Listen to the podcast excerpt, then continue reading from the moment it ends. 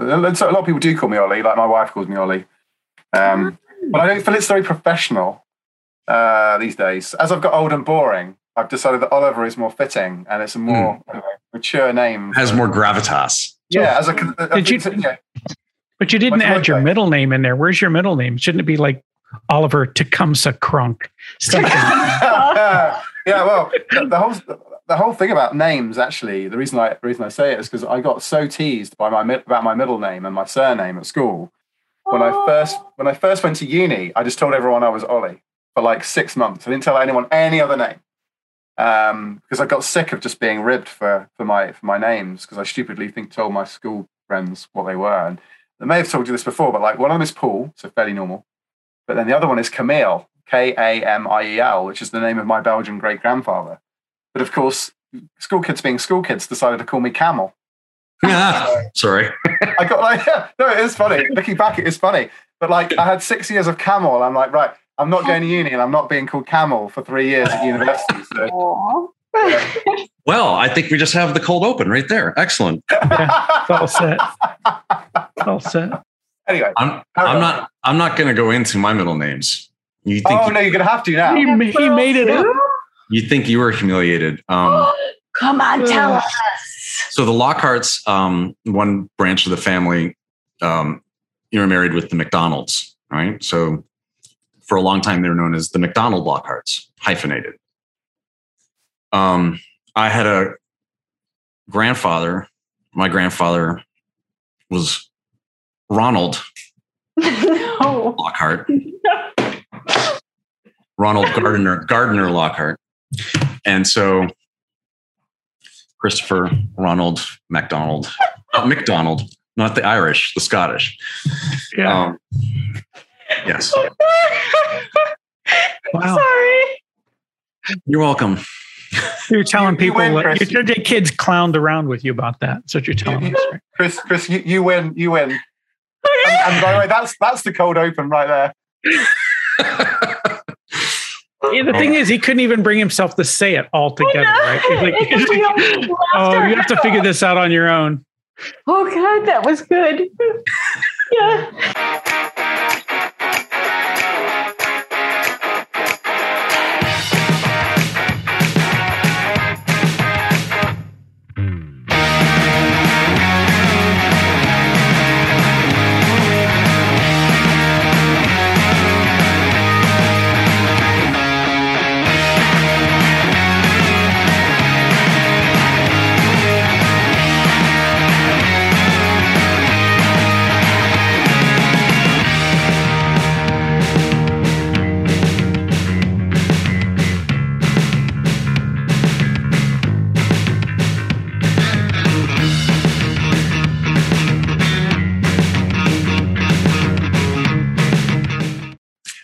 Welcome to another episode of Consultants Saying Things. I am Chris Lockhart.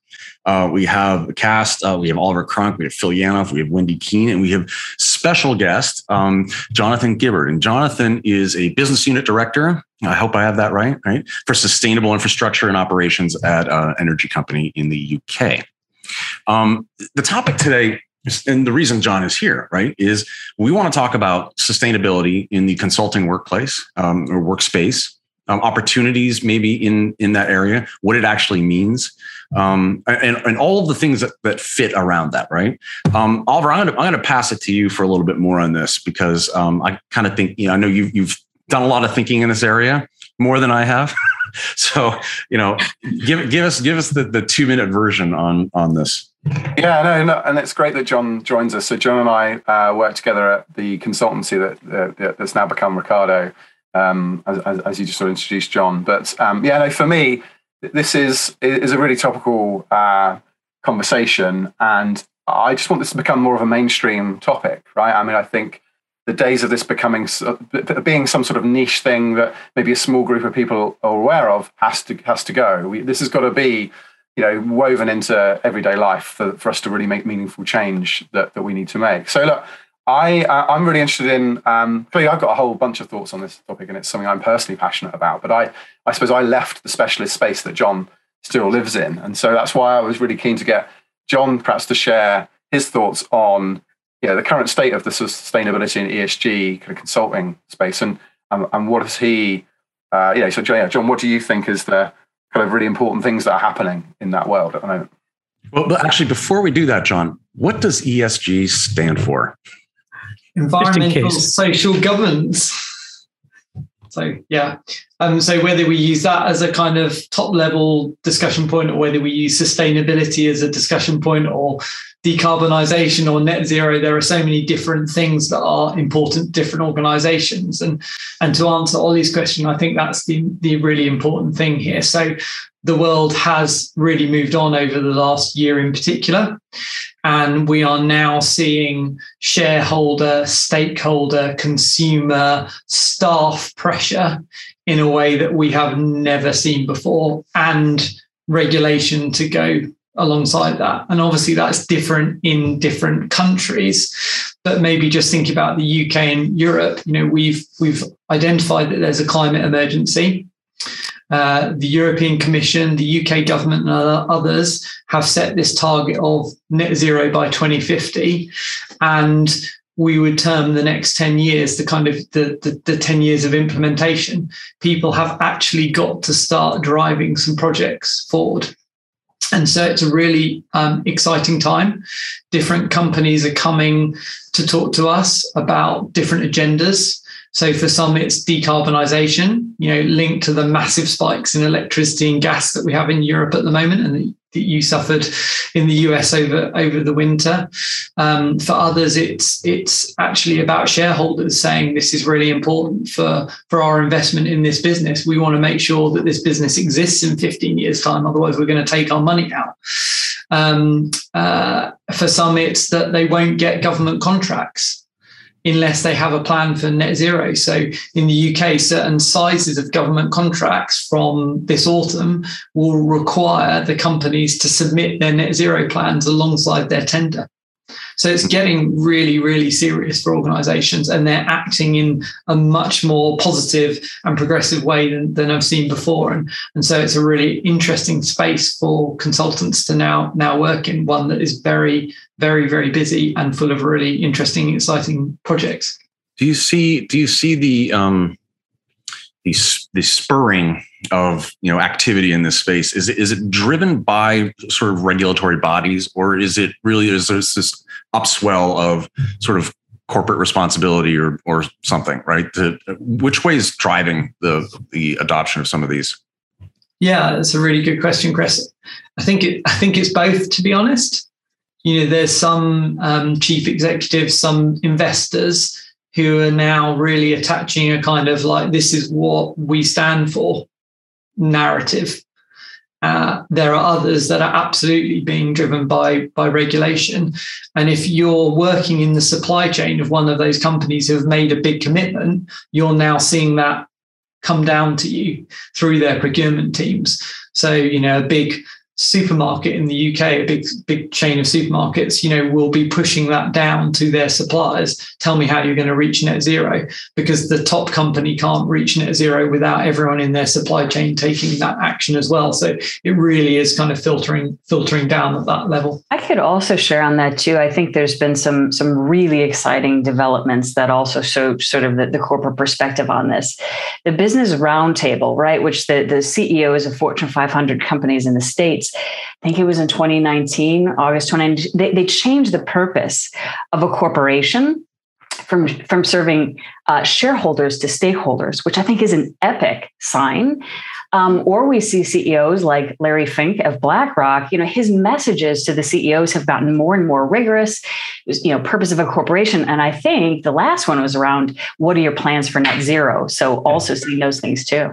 There's a really interesting observation, I think, that uh, I read recently that said investors investing in sort of sustainable and environmentally sound organizations have seen far better returns over the last few years um, than than you know that, that, that aren't considering that. And it's interesting, even myself personally, I've gone and reviewed my pensions and investments and have made sure that they are environmentally uh, sound ones or ESG kind of compatible investments. Um, because I because I read the other day actually the biggest shift you can make one of the biggest shifts you can make aside from you know how you consume and what you drive and how many flights you take is to make sure that your money, your investments are aligned with your own ethical kind of values. What what's the current state of, I guess, I don't know how you term it, right? Consultancy in this area.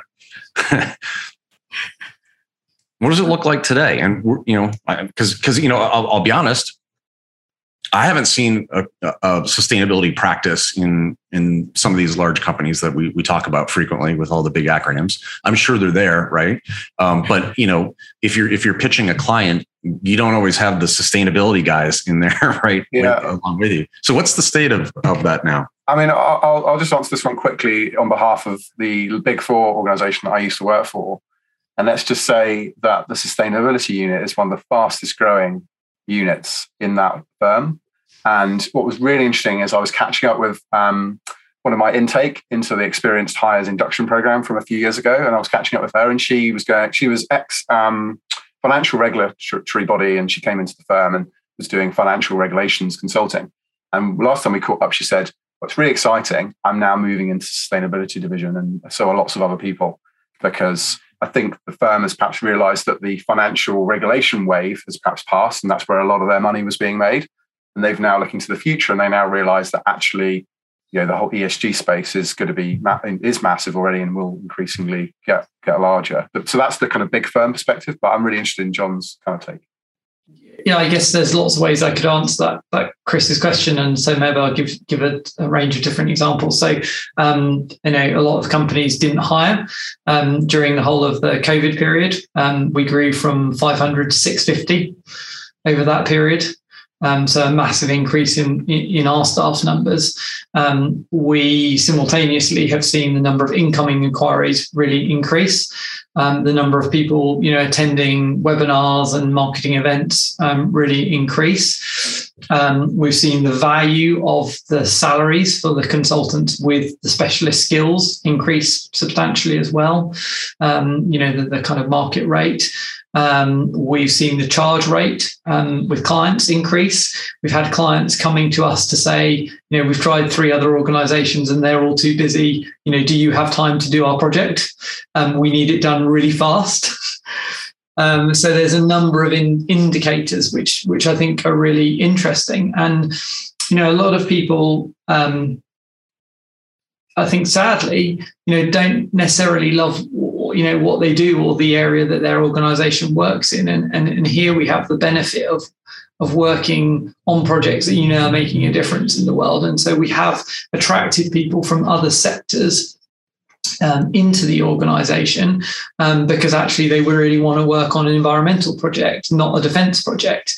And we're able to take um, you know, people with complementary skill sets, you know, across lots of different areas like program management or sales or marketing. Um, and as Ollie knows, in the digital space as well, you know, who would have been working on all sorts of different projects and kind of really plug them into our organization and, and really help them get up to speed with this agenda very quickly because, you know, there's, there's, great technical people in, in our organization as there will be in other specialist providers like ourselves what what does what does a sustainable project look like if you're selling it to a client? What is what is it? What are you doing? It's not an IT roadmap, right? What what does it look like? I mean, it's very, very different depending on on the type of project. So I'll give you again a couple of examples. So, um, yeah, thinking about a net net zero uh, project at the moment. So, you know, establishing the organization's baseline uh, so looking at their current carbon footprint, so that's kind of mathematical. You know, it involves lots of stakeholder engagement. It involves getting lots of data. Um, it then involves um, speaking to the stakeholders at senior level, both internally and maybe outside of the organization, and understanding where they want to aim for. And then it involves technical engineering insight to look at the options. So, you know, where do you want to get to as an organization? What is the um, what are the assets you own?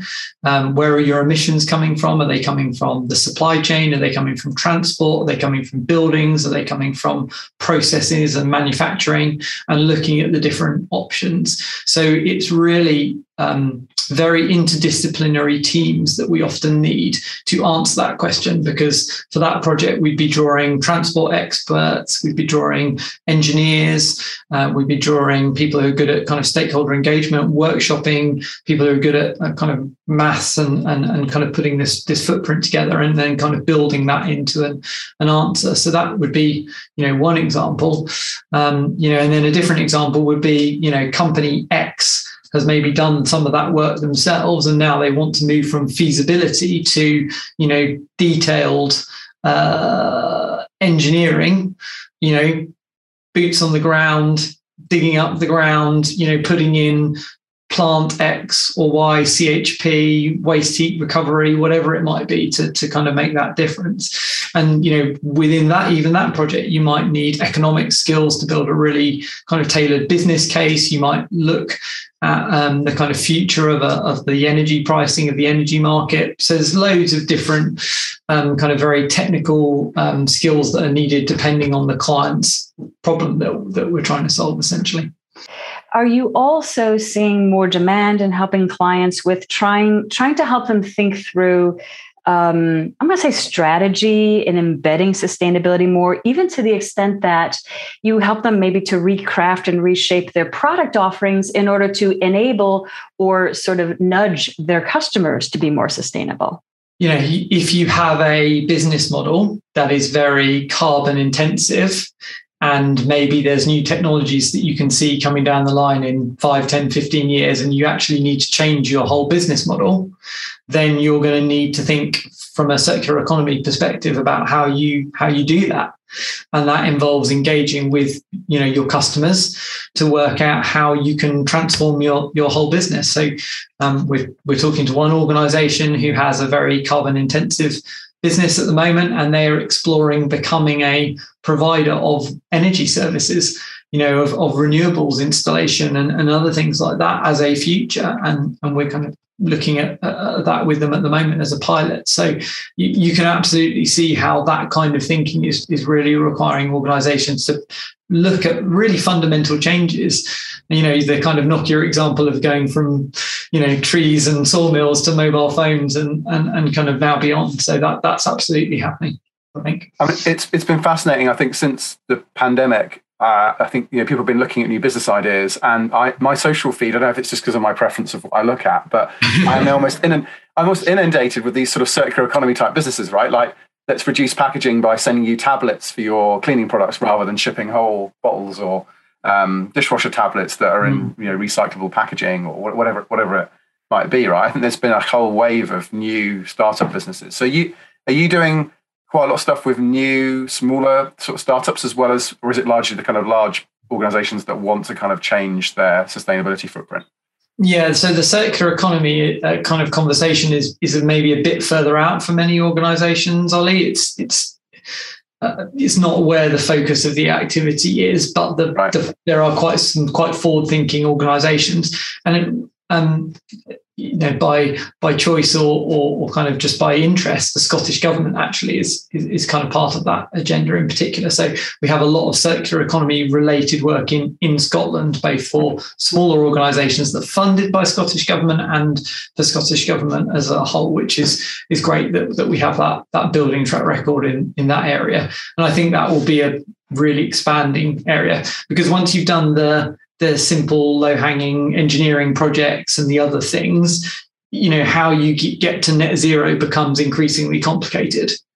You know what i uh, you know that is interesting. I also find very interesting that i don't know if this is good or bad phil hasn't said a word yet. I'm, just, I'm, I'm, learning and keeping my dog from barking on you. No i mean yeah i'm learning that bit but I, i'm kind of curious john when you're working with companies. I mean they're coming to you already motivated to make some sort of change. I'm kind of curious as to what is in their head right? What are they trying to get done? You know what and and quite frankly where do they go to pay for this right? I mean what are they looking for in terms of sources or resources to solve these problems? Yeah it's a great question. So um with energy prices rising as quickly as they are, gas and electricity, you know, a lot of people are looking to to future proof their business against those increasing price rises. So if you can make a 10, 20, 30, 50% reduction in your energy consumption, um, you know, that that makes a big difference to your to your bottom line. So some are funding that way. So, you know, it's a cap- capital expenditure that, you know, that they're um, they're, they're building over a, a multiple year payback. Um, you know, there are some great projects that can be done with very quick payback nowadays. Um, if you're, you know, thinking of setting up a new factory or a new building, you know, you might be designing that in now from the outset. So instead of paying for a roof of some sort, you know, your your solar PV tiles are your roof. Um, mm-hmm. or you know you're building a car park and you put a cover roof covering on it and put solar PV on it and you know that gives you a, a kind of source of electricity. Um, for others, it will be, you know, an immediate concern that they're going to lose business. So they have to invest in order to stop, you know, company Y going to another provider that's more sustainable because those mm. criteria are now becoming part of so many procurement processes. Uh, you know, so that that's driving it. Does that answer your question, Phil? I think there's there's no, no one answer. I think it's I think I don't think a, it is one answer, but I just wondered what that market basket was because I mean, in this, this is you know to do this, this is long term thinking, but something had to bring it into the near term. Otherwise, we'll never find the money to make the change, right? So that's how I was, I was trying to figure out well, what people are doing to do that. Yeah. And uh, I don't know if I'm early on this, Chris, but I'm kind of curious about people who are interested in being in this space or working in this space. You know because i think there's a lot of people today who are in the consulting space who are probably saying i'm working on this or i'm working on that but i doesn't really feel like i'm changing the world for the better. It sounds like there might be opportunity. You just described that you were getting bigger and that it was paying better than it had in the past. So it sounds like there's opportunities for people to get involved with the, this kind of consulting Absolutely. And I think it's uh, reflecting on your transferable skills you know uh, in essence what what are you great at? What do you love doing?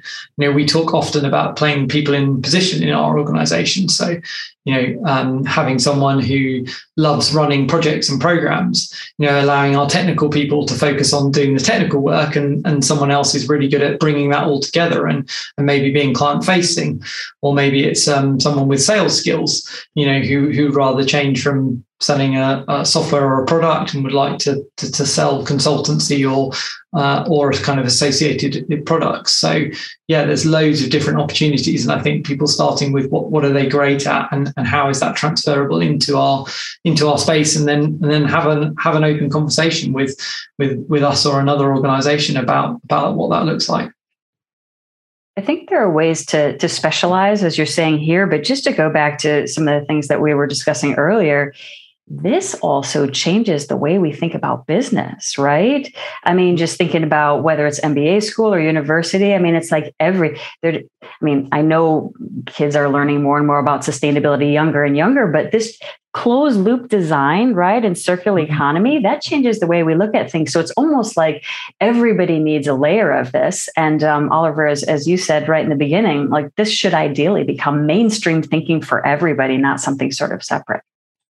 D- definitely, and there's um, you know there's new technologies that we haven't covered.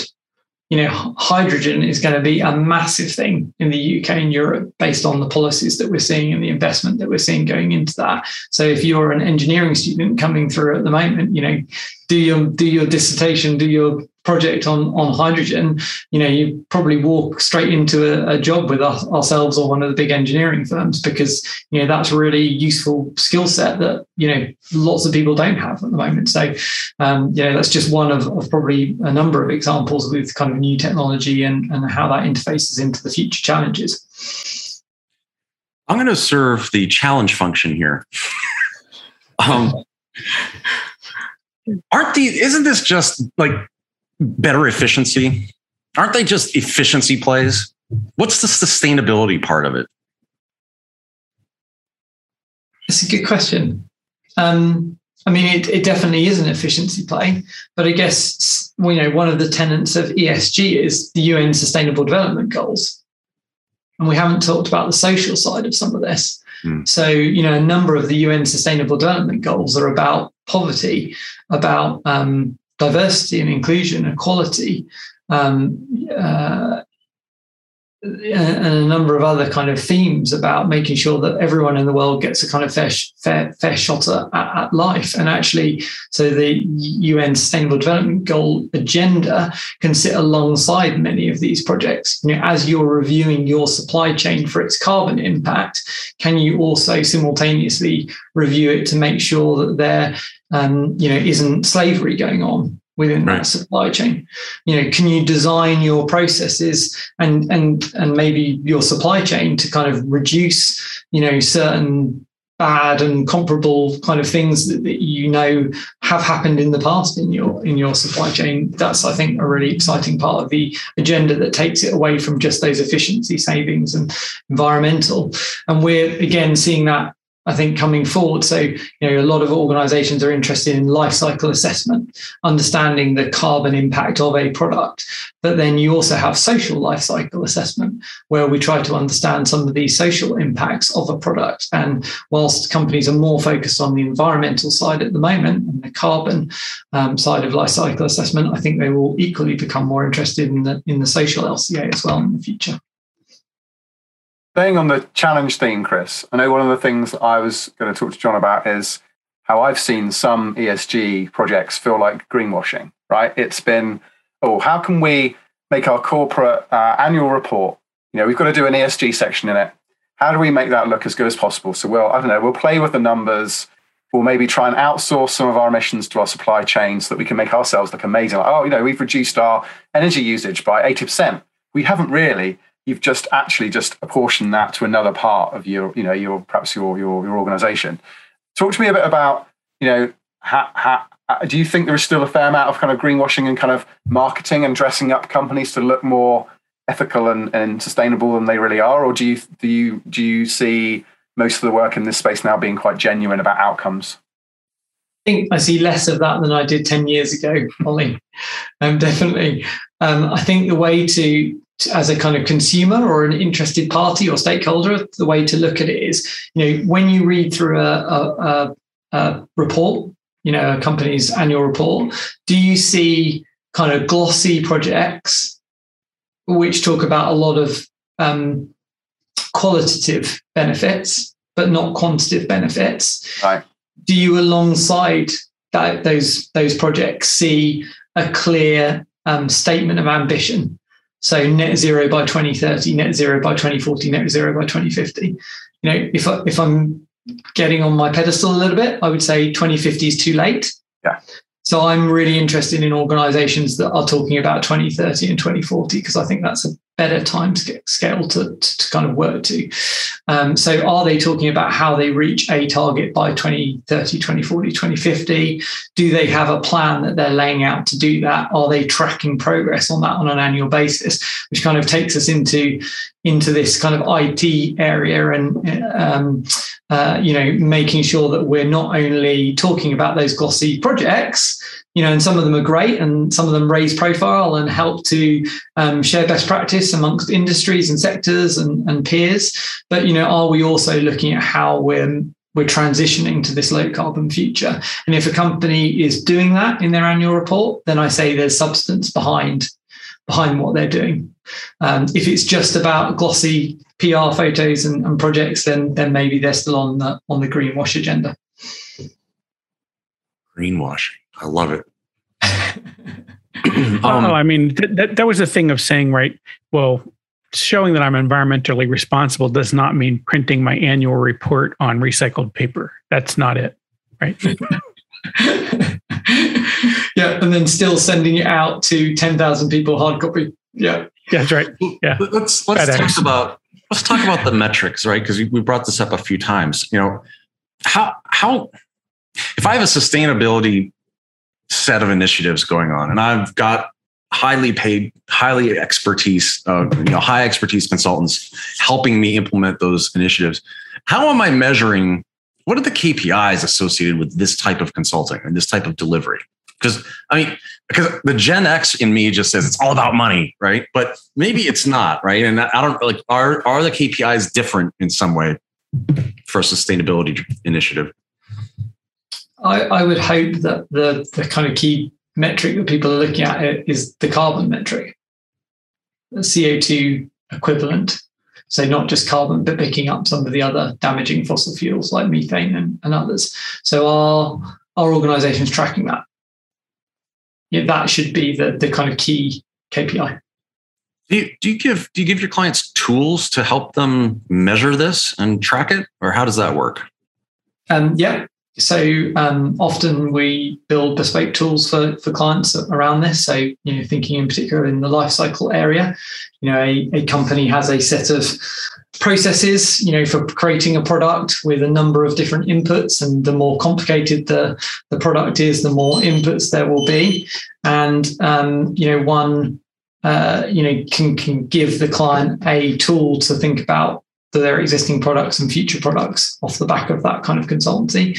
There are a number of providers of environmental management systems, you know, hmm. some big IT companies um, who who are really helping organizations to collate all of that data you know then to be able to do activity off the back of it so there's a big it um, space around a number of those types of organizations there's some newer startups in that area where people are looking particular at kind of um, trying to work out emissions related to supply chain where you don't have the carbon numbers and they're difficult to create but maybe you've got some financial metrics and you can start trying to make some assumptions and therefore create a carbon footprint um, out of that. So yeah, there's a number of, uh, of, of metrics of kind of IT plays here, of data collection plays that are really important as people kind of track their progress. So I can see I can see the um, right the the sustainable consulting practice in PwC or whatever, right? Um, going and helping clients um, either for for whatever the reason that they're doing it is right? But to to execute on these things to do whatever they need to do in the carbon space or or water or whatever it is. Um, it seems to me also though that the consulting firms themselves should be applying some of the sustainability ideas to their operations right? You know and so i i, I use pwc simply because you know they announced right well all everyone can work from home forever um, around you know 400,000 employees or whatever it is around the world. Um, that seems like that's that. Well, I don't know how to take it exactly, really. I don't know if that's just like, oh, we're green, or if it's you know um, a cosplay, or, or you know, yeah. I'm not, I'm not sure, but it seems like that type of activity that says, you know what, we're we're not just preaching it to our clients, we're practicing it ourselves, right? I guess there's a being slightly controversial, you know, there's a question of is it more efficient for everyone to work in one heated, air conditioned office? Or is it more efficient for everyone to be at home heating their own homes? Mm. You know, there is there is an environmental kind of point. trade off, isn't it? People yeah, there is, this, uh, they? they? just think, oh, no, no, no traveling, but hang on, there's, there's, yeah, they say it's, it's, it's just pushing up one and pushing down yeah. another probably. Which is why all of this is is often so complicated. I mean there is a, tra- a transportation saving absolutely um, but then i think it's then about like what are the other things that are going on? Because you know if your partners are then flying first class to visit your clients on a regular basis as as partners do you know. As partners do then, um, ollie has a lot of experience with this i'm sure. Um, then certainly not um, first class. then you know then your kind of CO2 quota that you saved in encouraging people not to come into the office gets burnt up very quickly with with something like that as an example. So you know we've got to see not just that work from home, let's save that that transport emissions, but what are the other practices that these organisations are putting in place to discourage um, you know short haul air flight and things like that. And, and, just to be perfectly cynical, complete the the full cynical cycle, um, closed loop cynical cycle. Uh, you know, the the um, you know, I'll just pick on PwC again because we've been talking about them, right? Mm-hmm. But like, you know, Pete, I'm sure internally, right, this this initiative to have everyone work from home, it's like, great. Guess what, guys? We now don't have to heat the buildings and do all of this stuff. And we are now, look at how green we've become, right? When your point is they really just shoved the problem off into another area that may actually be worse, right? Than and, and I'm not suggesting that they have people work from home for sustainability reasons, but as an outcome of that, it seems like you know they've taken it off their books, kind of thing, right? And I mean, that's the isn't that what that was all about? Because in yeah. truth, now a third of their consultants are in giant RVs running across America, you know, going from campground to campground. Um, you know, so yeah, I, I'm I'm not sure. I I I understand what you're saying, Chris. And the thing is, it, it this is a non-trivial problem, right? We right. just don't know how this is going to be dealt with. We we don't know what this is. I mean, you know, ideally we'd all be packed into cities. We'd look like the Matrix, like everybody'd be in a little tube, right? But that's just not what's going to happen. the question is, what are what are we going to do, and what can we do to kind of affect some good? And the thing is, there are some organizations that clearly, you know, I don't know, you know, I don't know why this vision came to me. I know this is going to resonate with you, Chris, but it reminds me of that uh, scene in Mad Men when Don Draper's out on a picnic with his family and he takes a, a, a tin can and tosses it into the into the weeds yep. and it's like, oh my god! Today you look at that and you go, what the heck, right? I mean, it's like I can't even believe. But if you were alive in 1962, that's kind of what happened.